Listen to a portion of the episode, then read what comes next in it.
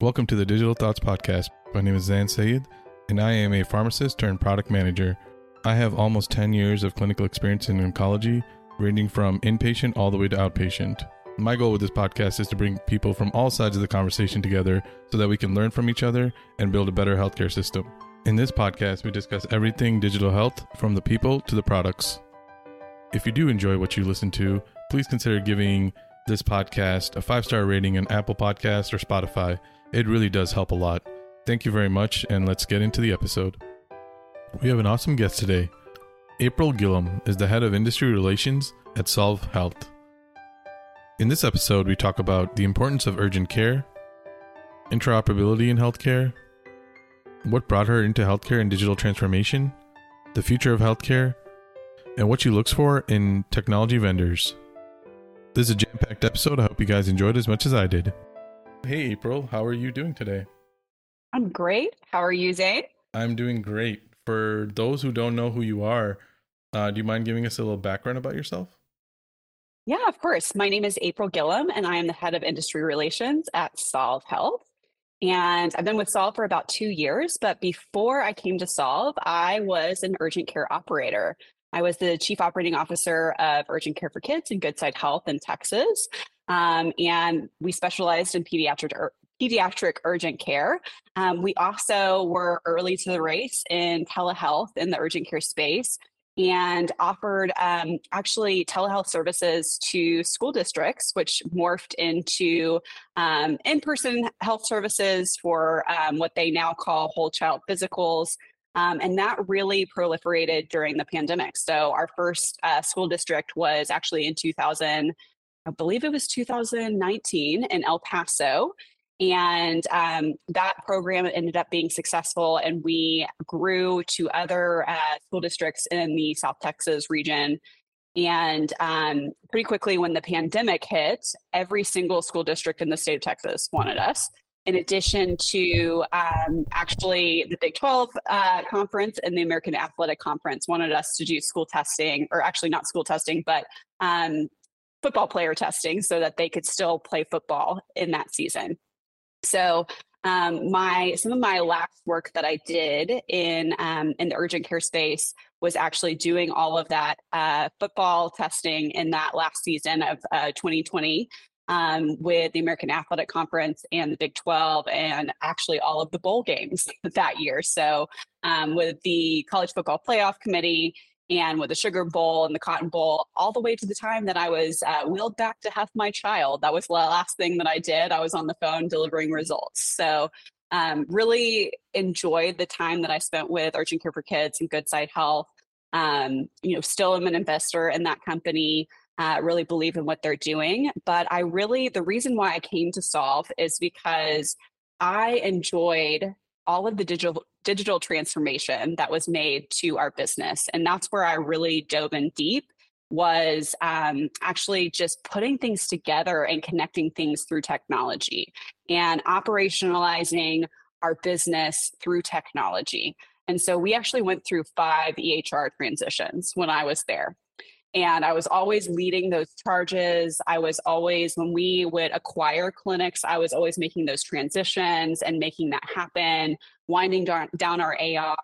But also when we wanted to implement, um, you know, digital registration and when we wanted to implement online booking, I was always the one diving into that and making that happen. So, um, as I thought about making a career change, it was that I wanted to come into healthcare technology and proliferate all of the experiences that I had and the joy that I had in making not only our patients' lives better and those experiences better, but making our staff experiences better. And so, um, that's why I came to Solv and why I do what I do with uh, consulting other healthcare leaders and guiding them and making decisions in their their technology and it's not even just their technology it's how they run their business. It's their business development execution. It's their digital transformation because that's the way that healthcare is going is technology enables us to give great care. It doesn't replace the humans. It makes it the humans provide better care. So in a nutshell that is who i am I guess you guys can understand why I wanted her as a guest here. So, um, yeah, no, you're. I completely agree. The one thing I say a lot is augment, not replace. I think technology in healthcare can do so much for us, uh, but it can never replace the clinician. And like you know, kind of exactly what you said, it can help us streamline, operationalize, get things done quicker, reach people that we weren't able to reach before. So I 100% agree with literally everything you said there. So um, why don't we talk about what Solv does and what you know what what the company is and what it does? Yes. So um, Solv's founders actually came. They both came from Trulia, which you know became Zillow. So their foundation is really consumerism. And after they left that space, they knew that they either wanted to get into another friction filled space, which was either education or healthcare. And they chose healthcare. And so our promise is that everyone deserves to be free from the friction of everyday care. And they saw that the most, um, you know, the, the access point of convenience and access is urgent care. So that is, you know, same day, next day care. It is where people need like the convenience and the access and they need it right now. And so that's where they started is this urgent care space. And right now, depending on where you find the reporting, there's between 12,000 and 14,000 urgent care, convenient care centers. Um, most Americans are within a five mile radius of a bookable Solv Health appointment right now. And so that is what we're doing is we are giving Americans the access and the convenience to find a bookable appointment within a 5 mile radius of them. And then for providers, we are giving them that access to patients and also acting as an efficiency software for them. So we dynamically queue walk-in patients with book ahead patients. So there's not that cluster of a waiting room where patients have to walk away because they're waiting for too long.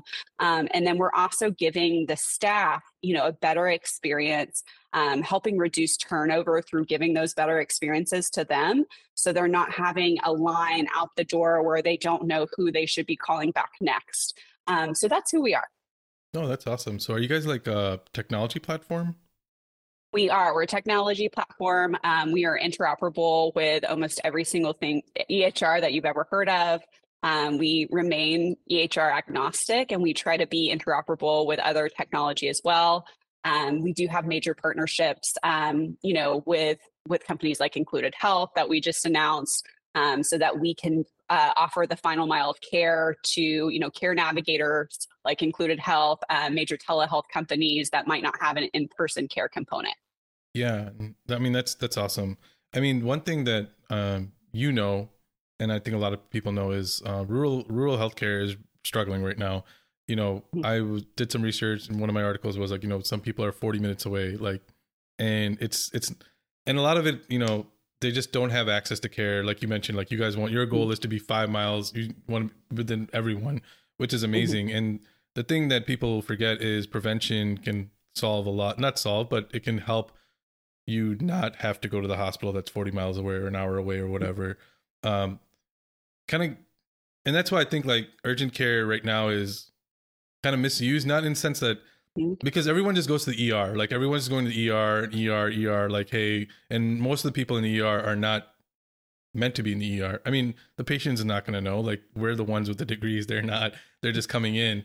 And that's where I think urgent care is a great place to be is that like middle ground between ER. You can't get to your PCP, and you shouldn't be in the ER. And but like sometimes people just don't have even access to urgent care. So it's great that you guys are doing what you're doing.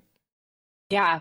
And, you know, the pandemic really spurred a behavior on that urgent cares are leaning into right now. So the pandemic really spurred on the behavior of, of healthcare consumers to use urgent care as primary care for two reasons. So, you know that there is a primary care shortage in America, and it takes between 26 and 27 days to get one of those appointments. Um, and so, that combined with the awareness of urgent care centers that was proliferated during the pandemic um, you know, you have more healthcare consumers that are going to urgent cares for everyday primary care needs. And so a lot of these urgent care centers are saying, hey, we're going to go ahead and start offering these, these traditionally primary care services like, you know, vaccines, wellness visits, things like that. But we're going to do it like at the access point of, you know, the convenience and the location, the access points.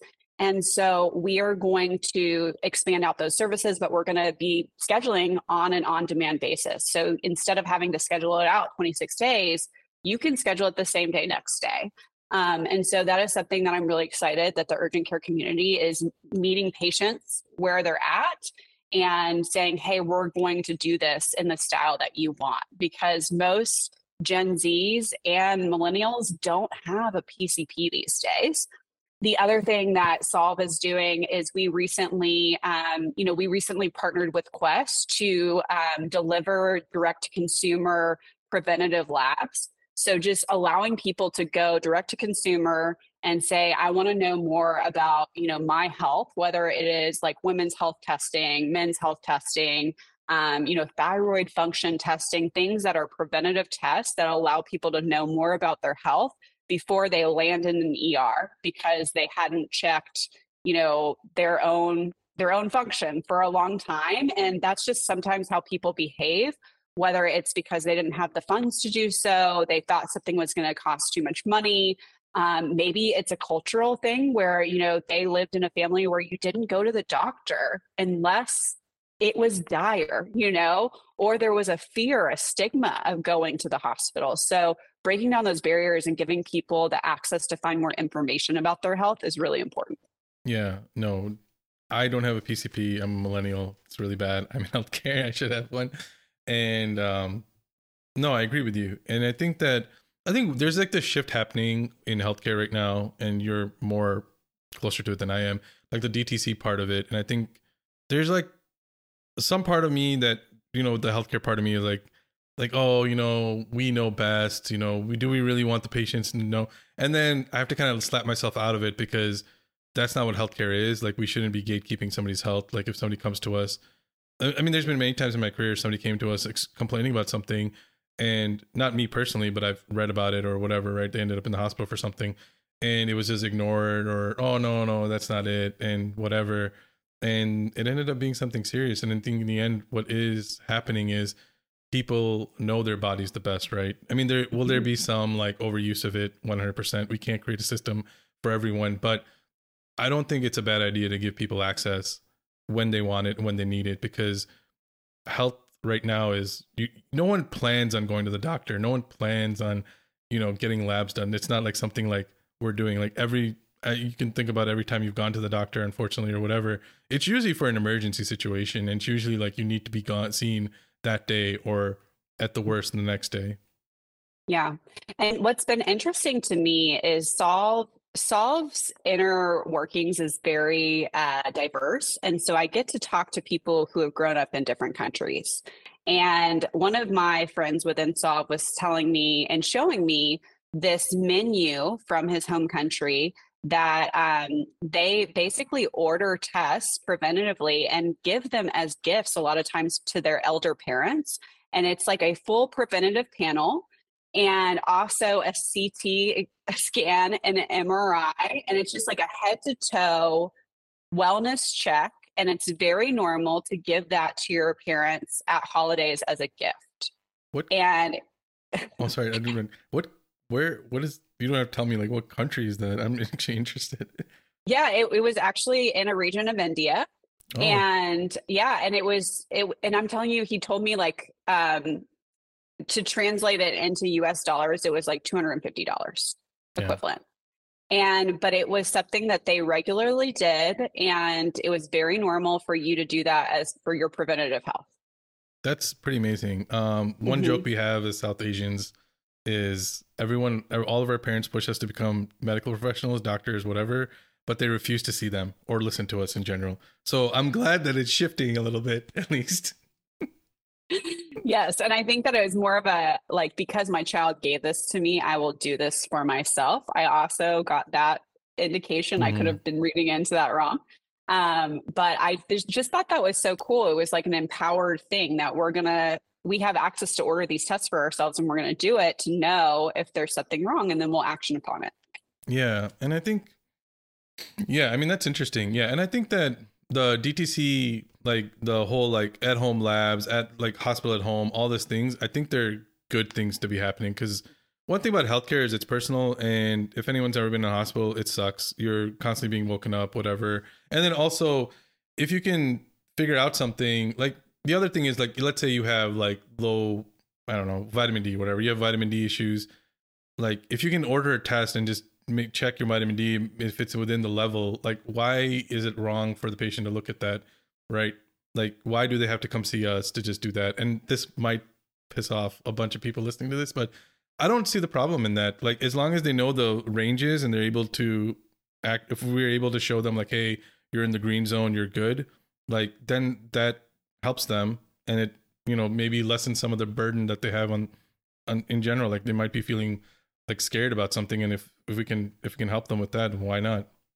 Yeah and i think that the important thing to note is you know these are preventative tests to give them information about their health but they can't get a diagnosis or a treatment without a healthcare provider.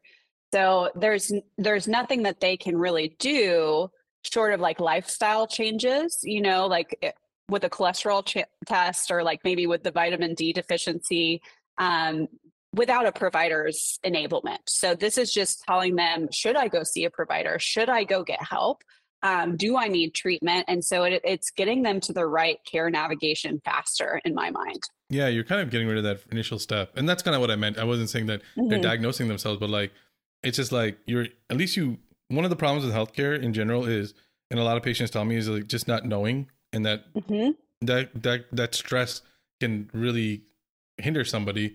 And if they're able to just know, even if it's low, at least they know, okay, fine, this is low. I'm seeing the doctor for this and then maybe we'll find something else. But like just knowing is half the battle. And I think we as healthcare professionals do a terrible job of bringing our patients in. Just healthcare in general, not just professionals, just healthcare in general mm-hmm. is it's funny how it's so personal to everyone, but yet it's one of some of the hardest data or even you yourself. Like if you're trying to call and get your healthcare record, it is so hard to even just get your own healthcare data. And I think we're just moving in a good direction where we're empowering and, and the other thing like we're empowering patients to take care of themselves because i think for too long we're like it's been like no you do as we do we do you do as we say you because we know best for you when it's really not that like we should be helping them along their health journey we shouldn't be the ones telling them what to do. We should just be helping them along. Yeah exactly. And i think you know eh, I don't want to throw WebMD under the bus because they do great work, but I think sometimes, you know, we can get on a WebMD anxiety loop of, you know, once a week or once every day, other day, we're eh, we're googling or WebMDing the same thing, and we we could be empowered to go order a test, you know, for ourselves if it's if it's viable that we can order it. If we find out that we have a deficiency, we go to the provider same day, next day, on demand care and we get it taken care of instead of Googling the same thing over and over and over again for months and waiting until it actually gets into a really bad place where we do have to go seek a higher level of care. And that's how, to me, we decrease care costs overall is we give power to the people. Yeah. I mean, you're just like, you're like in my brain, I think, right now. and then, like, also from a clinician standpoint, like, if I have information before they come, right? Like, if I have the labs, I have all that stuff before they come to me. Like I can direct the conversation. I'm not sitting there trying to figure out ordering the labs and then getting on the phone like half an hour, hour, two days later, like, hey, you know, we have this. You get their voicemail. You can't really leave too detailed of a message. And it's going back and forth. Like that just cuts all that out. Like for me, like it saves me time too. Yes, absolutely. So, and I think, you know, one of one of Solv's core functions and benefits is that we want that patient to go where they've had an established relationship. So if they've gone to one of our core urgent care locations and that location has their health data, then we're going to surface that location first to that patient because we know that's the best experience for them. And we see that 97% of the time, our features that drive that loyalty, they're returning to that same center. So we're not going to have one of those patients like just randomly go to a lab because that's a disconnected experience for them. So that's one thing I did want to point out is oftentimes that is the best thing for them is to go to the location or the center that has their health health records so that they can have the best journey. Yeah, no, I mean I'm glad you pointed that out. I mean that's that's amazing. Yeah, I mean there's I mean I think everyone likes to go I mean that's like, like, like the most nerve wracking part when people are picking their insurances. Like, is my doctor Mm-hmm. covered? Is this person covered? Is that person covered? And it's just like, I mean, I don't want to go into this, but like, it's, I think everything, you know, you should be able to go to who you want to go to. You've built trust, you've built all that. They don't have to relearn everything about you because in the end, healthcare is very human orient, like it's a very human connection. If you trust your doctor, your pharmacist, your nurse, whoever you're like, you're going to start listening to them. You're going to because you know that in the end you've seen them for long they they are they have your best interest at heart. A lot of times when you see a person like you know they're like are, are they just trying to get me out the door? Are they actually listening to me? Like all these Mhm. things are going in your head and we just expect them to like just listen to us. Like we had like a five minute conversation and we need we want them to listen to us for like their most you know personal needs Yeah, exactly. I mean, until we have, which I don't know if this is going to happen anytime soon, until we have interoperability on a national scale um, with a full healthcare healthcare interface. I mean, it's it's going to be best for for patients to have their data live within one system and and have those those interactions in one system as much as they can. Yeah, no, and in interoperability, I know that you're really interested in it. Um. Like it's it's the crux of what we need for digital innovation. Um, I think that you can't have digital innovation in healthcare without interoperability, and it's something that we need to figure out. Yes, absolutely. And so these are a lot of the conversations that I'm having today is um, you know, our our primary customer base at Solv, partner base, are urgent cares and on-demand care providers, you know, providers that are providing same day, next day care.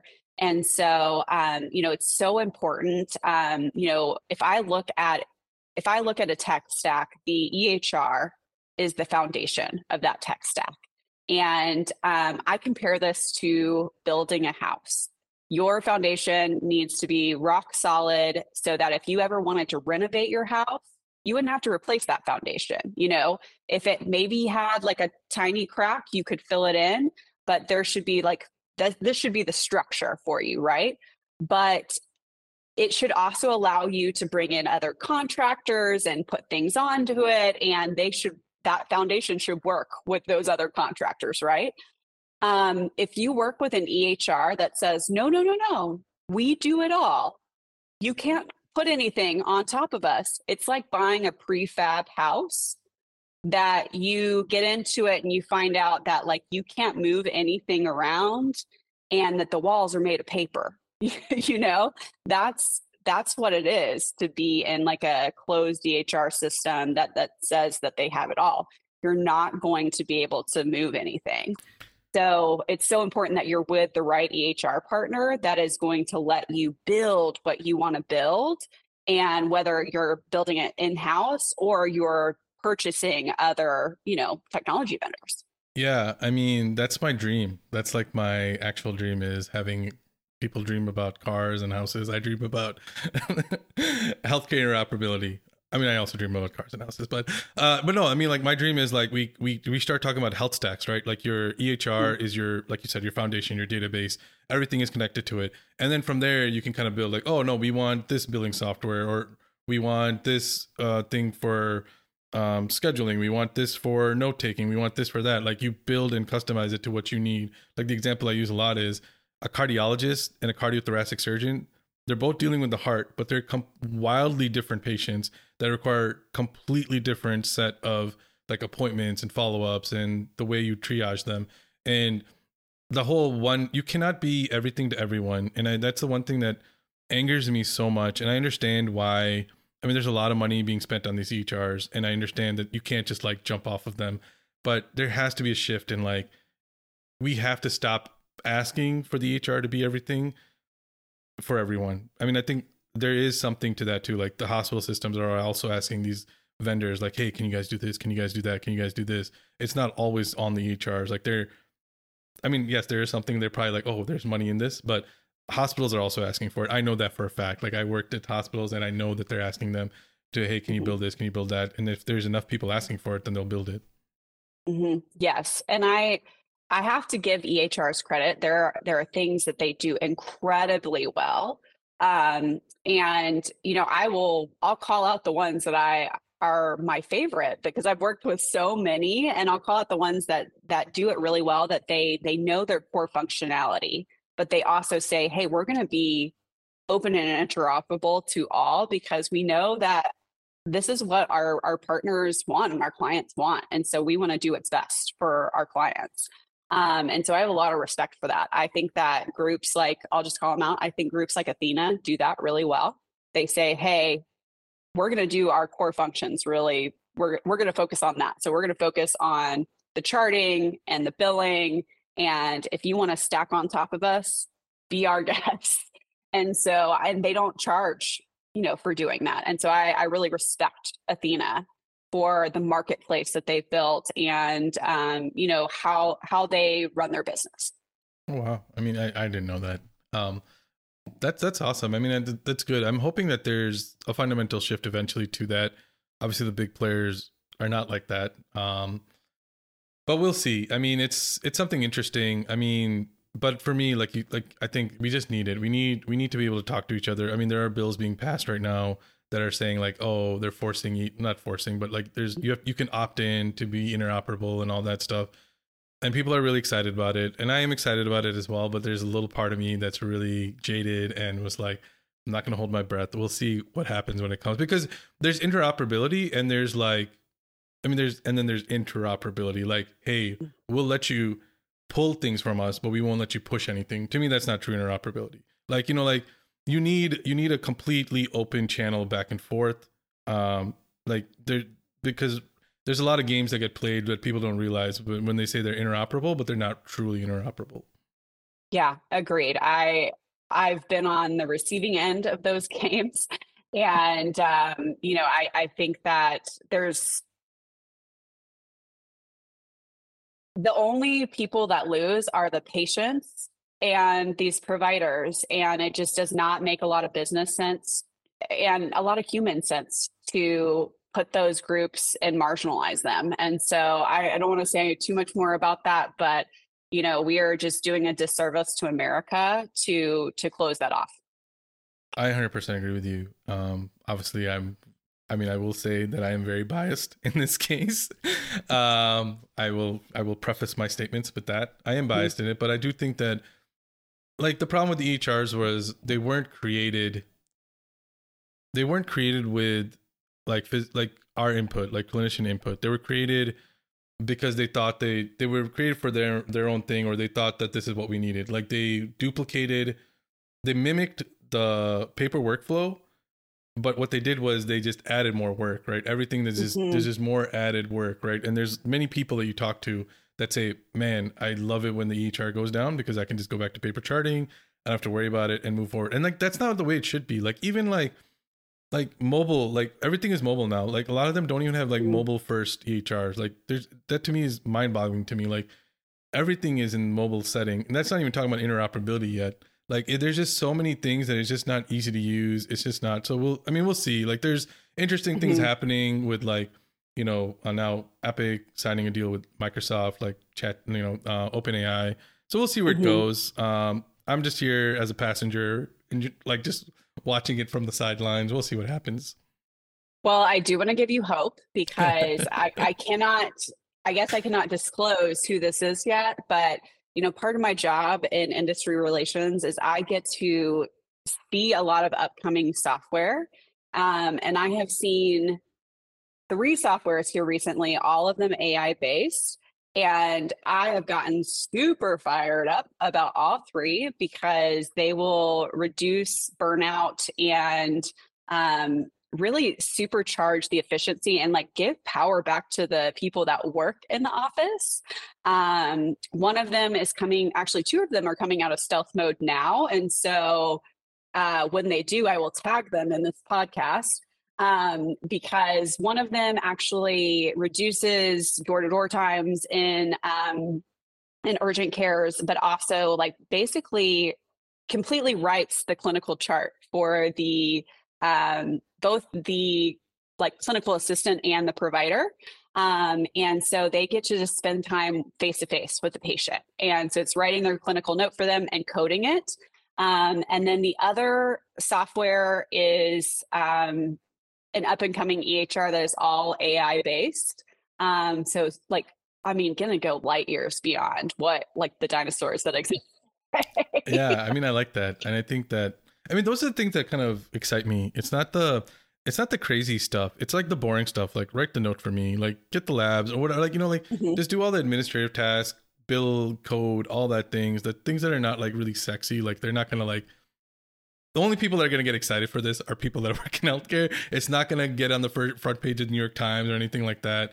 Uh, but those are honestly the things that healthcare needs. Is just like like you going back to your point. Like we need the foundation. We need to build that foundation first. Like right now, what's happening sometimes with digital health and I love digital health. I love technology, obviously, but like I feel like we're coming from the roof down, right? Like we're just trying to get like the splash and big things. So I'm very excited to hear. I mean, I'm excited to see uh, who these people are, and definitely want to in- explore them a little bit more. Yeah, I'll I'll try to make an introduction for this podcast when they come out of stealth. Yeah, that'd be awesome. I'm I'm I'm for it for sure. Um, but yeah, I mean, you you've had a kind of a interesting ride. Like like you've been really in the digital innovation space for a really long time. So like what has been like, you know, in your time here, like what has been like the biggest jump that you've seen? So if I can go way back to the beginning, um, which is the beginning of my actual natural life, I uh, I think I need to give some context that I my mother was an urgent care physician. And even though she was not the reason I landed in urgent care by any means, some of my earliest memories in life are actually going to her urgent care on like Friday and Saturday night and eating Chinese food and pizza until she finished clinic for the night, which um, if you've ever worked in urgent care, sometimes you don't know when that is going to finish because even the clinic ends at nine o'clock. You might have a patient come in at eight fifty nine with a laceration and you know or pneumonia or something crazy. So um, I watched her starting at the year, I want to say was 2000. She was an early adopter of the EHR, and that took seven years. And so I think that was my first taste of digital transformation. Um, watching her go through that EHR transition. And I just watched how incredibly painful that was. Um, I even remember sometimes she, if I like, I, cause I was pretty young at the time. I think the year 2000 was when I was like in the fifth grade. Okay. Mm-hmm. Um, and I even remember going to her clinic and helping her alphabetize like old school charts where you would like pull the thing, you know, like across the room um, because they were digitizing them, all of them. And um, I also remember because I grew up like dancing and so i would be at dance competitions and she would actually have this really like it was a huge brick kind of laptop and she would be taking her new ehr and typing in notes and stuff like that in the back of the auditorium so that nobody could see it for hipaa reasons and stuff like that so that was my first taste of anything digital innovation yeah i mean it's it's it's crazy. I remember the first time i used an ehr it was like it was like wow like this is awesome like this is but like i was as a, I was a student i wasn't really using it i was just using it to copy and paste notes into my patient case or whatever i was doing at the time. Um i think i mean it's it's good i mean it's it's good and bad like the ehr i think has been the biggest leap in healthcare for better for worse. Um it has i mean i don't want to be like just debbie downer like ehrs have helped in some cases like billing and all that stuff it's been it's great for that it was I mean, it's built for that, right? It's built for billing. It's built to that. And one thing, you know, we have to make money to help people, right? I mean, that's one thing that I had to learn when I got out of school. I was like, nope, we got to do this, and you know, whatever. But like, eventually, you get you you figure that out. Like, hey, we need we need we need to stay open to do that. But I mean, like, what do you think is the next uh, big innovation? Like, I mean, you had mentioned AI. Like, do you think that's going to be the next big thing? I think it's going to be AI to not to like replace the people, but to empower the people to be able to like course correct what has happened in COVID, but also course correct and bring us into like the digital age because I think healthcare has been operating probably 10 to 15 years behind the rest of where industrial businesses live. So I think it's getting us course corrected, getting us, um, you know, just like burnout and staffing corrected and like getting all of that to where it needs to be. But I think the next disruption truly is in the, excuse me, the payer space and how we pay and reimburse for healthcare because it is, and this is my personal opinion, this is not necessarily Solv's opinion. Um, but I just think that the way that we pay and reimburse for healthcare is so jacked up right now. Um, you know, you can look at, for instance, how uh, PBMs work, which I'm sure you know, um, is just a very jacked up space. And so I think that that is a huge, a huge place that we need to be focusing on next. Um, so I could go for a long time on this, but I think that we should probably have a more social element to how healthcare is paid. And that's where I think there's going to be a lot of disruption in the market. That's interesting you say that because I, I would love that. Um, I think that I mean, I, get, I think I also come from a background of oncology where everything is really expensive, and I've had mm-hmm. literal conversations with patients where they're deciding, "Hey, am I going to take this life-saving drug, or am I going to buy food?" And like, people think that that's just like, "Oh no, you're just like, uh, that you're just making." No, I've had these conversations. Mm-hmm. I remember very vividly where a patient was on like they needed a medication and it was months it got denied and then we were going back and forth it took like a month plus we had to find grants and all these things. And eventually, after a month or so, and they were freaking out, calling us every week, I it got to twenty dollars. Twenty dollars a month. Like, I mean, for mm-hmm. us, we're in a privileged position. Twenty dollars a month is nothing. We spend more on like lunch, uh, sometimes yeah. on ourselves for that. And so I got really excited. I called the patient up. I'm like, hey, you know, great news. And he's like, what's up? Uh, he's like, we got it approved. We got the, we got it funded. He's like, oh, great. How much is it? I'm like, it's twenty dollars. It's going to copay. I mean, the copay is twenty dollars. And he's like, I can't do that. I'm like, and I'm like sitting there like, at first, you know, the the person in me, like, you know, like you get jaded in healthcare. I'm like, oh man, this guy's lying to me, whatever. And then like, you kind of have to pull yourself out of it. And I was like, wait a second, what? what? I mean, I was just like, I, I didn't say anything back. I'm like, what do you mean you can't afford it? like, yeah, twenty dollars is too much. Like, we, I can't, I can't do this. Like, I need to, you know, pay the bills. I need to buy food for my family. I need to do all this stuff. And I just like I went from like a super high, right? Then to like mm-hmm. one of the lowest lows in my career. And it was just like, and it was just sad. Uh, thankfully, we were able to figure something out for him, another drug. And I remember talking to other people that literally had to quit their jobs so they could get into Medicaid so they could afford their treatment. And like that's not a system that works for people. That's that's not something to me like that's working. You know, like also like, you know, people were afraid to tell their jobs that they had cancer because they needed the job and they were afraid they were going to get fired because you know and then some people got dropped off their insurance completely the next year because they had cancer. Like this is not a system that is working. Like it's not working. I don't care mm-hmm. whatever anyone says it's just not working. Yeah i um i don't know if i ever told you this but i had uh cancer and i remember how much uh my i guess i don't know if they were infusions or is this thing called Sandostatin. And I remember seeing how much it was, and it was $6,000 per instance that I was given that that drug. And um, you know, the first time I got it, it immediately met my deductible, you know. Um, but I remember thinking to myself, if I was not privileged and I did not, you know, have the ability to pay for this deductible, and I didn't have this insurance plan, like how would I pay for this? Like six thousand dollars every single time I got this, you know? Yeah, first of all, I'm glad that things are in the right direction for you.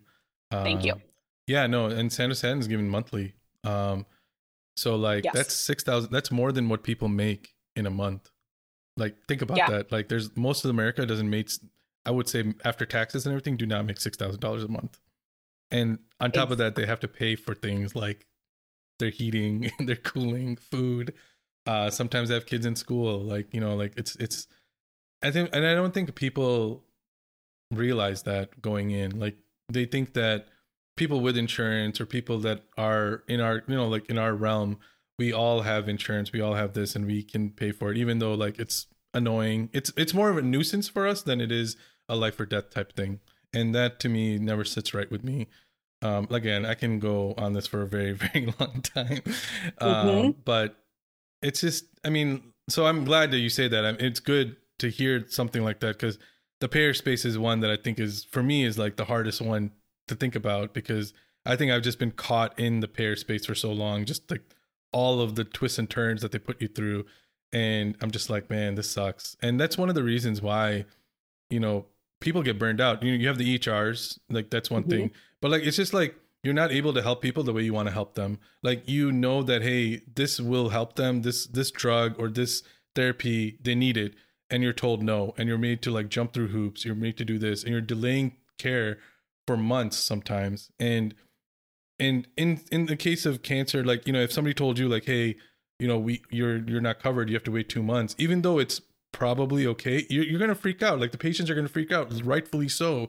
And that's just making everything worse. And it's we're not like like like what are we doing at this point? Like are we actually helping people or are we not helping people? And i don't think we're helping anyone in healthcare right now. Yeah, I mean, I would say we we are helping some people in healthcare, but I we're confusing a lot of people because you know, for instance, a lot of Americans don't know that if you go to a pharmacy, the cost of the same drug is different at every single pharmacy. And so, like, for instance, a, a drug that I have been prescribed for a really long time um, the formulary changed for my insurance company, who I will not call out politely. Um, and so I arrived to the pharmacy in January and they tell me, oh, April, um, this generic drug that you've been taking for three years, uh, you now have to have the brand name because the formulary changed. And to me, I'm like, oh, PBM and wants to make more money. Ding, ding, ding, right? Um, and so we have to change your prescription. So we have to call your doctor. So there's now a week delay to get this drug. And then I find out that this pharmacy is now going to make three times as much as they were making before. So like it just angered me so much. I like changed my pharmacy because I found out that pharmacy A literally made twice as much as pharmacy B on this same drug. Yeah, it's yeah, and like I said, you know, coming back to my point, like we need to make money to stay alive. I mean, to be open, but I think there's there's a difference between making money and gouging people for their money because mm-hmm. healthcare is one of those things um, that you can't say no, right? You know, like it's one of those things that what are you gonna say? Like, oh, your leg is broken. Oh, you know what? It's too expensive. I'm not gonna. No, you're gonna you're gonna get your leg fixed. You're gonna go to surgery. You're gonna do all that, and you just have to figure it out. It's the only thing in our life that operates that way and i and i don't know why people are okay with it to me it doesn't make sense at all but uh, i'm glad that you did that because i think you're right a lot of people don't know that they can do that you know like walmart walgreens cvs you know your mail order pharmacy all of them have their own pay like fee schedules and everything and their own DIR fees and all like I just learned about this last week. Uh mm-hmm. like all these things. And as a pharmacist, work working with medicines in my whole life, like in pharmacies, like it's even hard for me to navigate through all these things. And like even for me, like I forget or don't even think about going. So I can't even imagine who has somebody who has no background in healthcare navigating through this because for me it's like head spinning. Yeah. By the way, if you just go on GoodRx's website, you can price shop in mm. your area. Go go there. yeah, no, for sure. But um but yeah, let's bring this back to kind of like urgent care. And mm-hmm. sorry, sorry, I kind of took this off the rails a little bit. I'm sorry, apologize. No, you're good. But yeah, urgent care and AmCare. I think that you had mentioned like the like why it's so important, right? And like, and your your mom was an urgent care physician. Like, what kind of drew you to this space? You kind of mentioned that you were working with Solv, like when you were mm-hmm. working at schools and stuff. Like, what what kind of keeps you in the space? Yeah, so um, funny enough, I so after I had a little scare with cancer, I um, knew I wanted to get back into the healthcare space because uh, my degree was in biomedical sciences. I wanted to get back into healthcare, and so I applied for this job. Uh, with urgent care for kids. And I just happened to be sitting in a parking lot of a world market and looked up and was like, that is that job I applied for. What? and they called me fortuitously, literally while I'm sitting in the parking lot. And so you cannot make this up. And so I uh, went in for an interview the next Monday, and they pretty much like hired me that same day. And um, I started when they had, I think, only three clinics and um, very quickly moved up in the company um, to be their VP of marketing, but uh, realized that I liked ops more than marketing. Uh, became their COO um, and helped them pretty quickly scale from um, you know Houston to they were already in DFW, um, but from Houston to Austin and then have further expansion through M&A um, in DFW. And then we started doing more business development projects, getting into telemedicine and then into the school districts. Um, and then doing the project with um, you know the the Big 12 and the American Athletic Conference and such. Um, but again, everything that I was able to do business development wise was very technology heavy. And so that's really what led me to Solv. Um, we started partnering with Solv, I believe it was end of 2016, maybe 2017. Um, we had started to dabble in some booking and registration software, um, but ultimately made the change to Solv because they were so um, innovation focused and they really wanted to work with us on our business goals. So they ended up being our first telemedicine uh, vendor and worked with us really closely to develop their software. I think we were their beta customer on telemedicine. Um, they helped us when we did our beta project in El Paso, doing that project. So um, I really just trusted Solv as far as um, you know their business principles, who they were as a company culture, and things like that. Um, and that's what led me there. That's awesome. Um, and that kind of, I mean, you, since you were in this, since you were in like that position of like evaluating digital, like their like mm-hmm. digital healthcare, like what, like when, well, let me, let me, I want to say this properly. What about a digital health company kind of excites you? Like when you're like, if you're in that decision making process, like what, like what about that digital health company is like you're looking for specifically? Are you looking like the founders, like their values, like what they're actually delivering, what they have delivered? Like, does that question kind of make sense? Yeah, definitely. So I think that who I would say younger April would be looking for different things than the hardened COVID April. um, so I would say my educated self would be looking for um, proof points of value. So, like, who have they worked with? What have they developed? What have they achieved? Um, truly, what ROI are they providing? Um, I think that some of what I experienced through uh, tough lessons is I worked through a lot of technology vendors who talked big talk but did not deliver. Um, so I would want to actually talk to customer references that um, had been with them for a long time and um, you know talk to them about their experiences um, the actual hard ROI they had gotten from the product and what those business outcomes had been.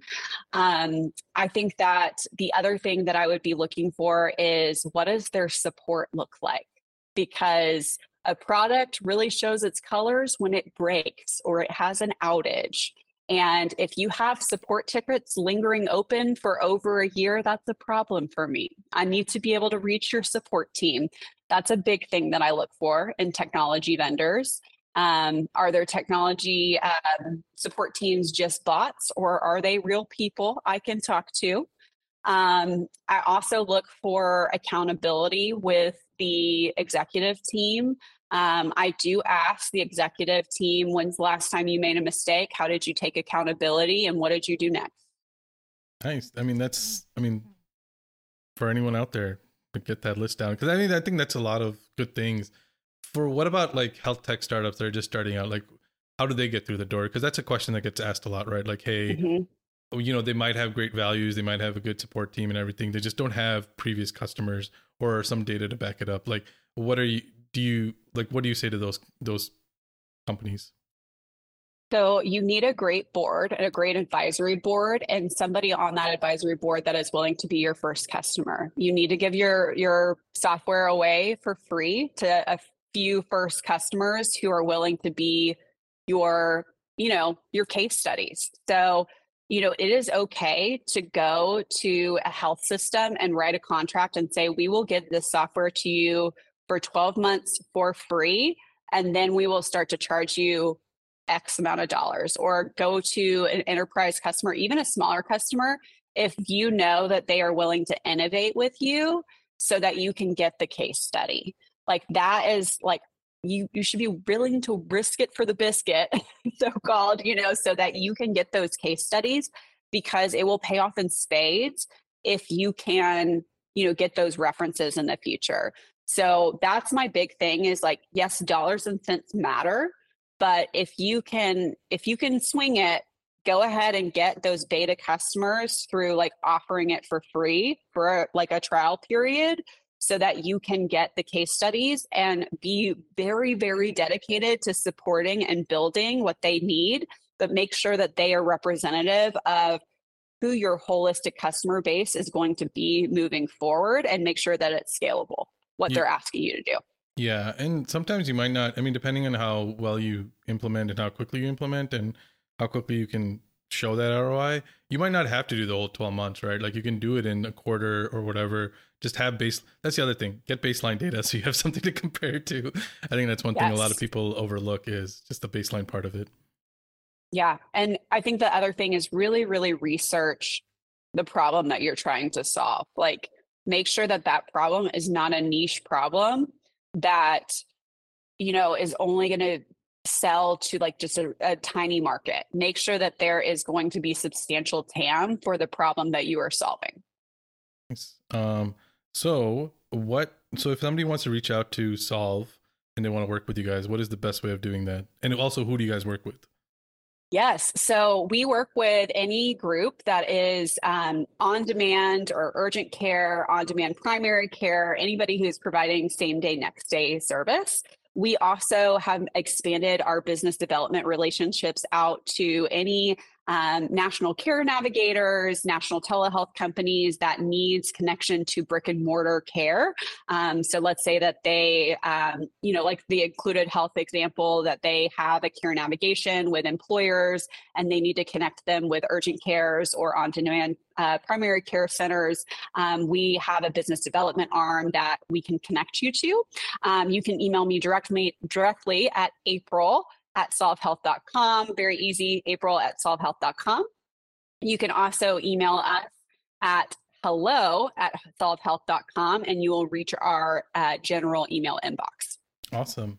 And um, so I'd like to end this with kind of uh, like what in, what advice would you have given yourself? You kind of touched on it a little bit when you were talking about hardened April and that, but like what advice would you have given yourself before, like as you started this kind of like healthcare journey?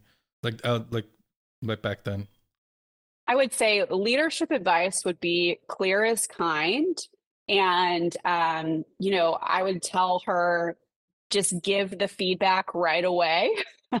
Don't try to sugarcoat it. And that would be my my biggest leadership advice to myself.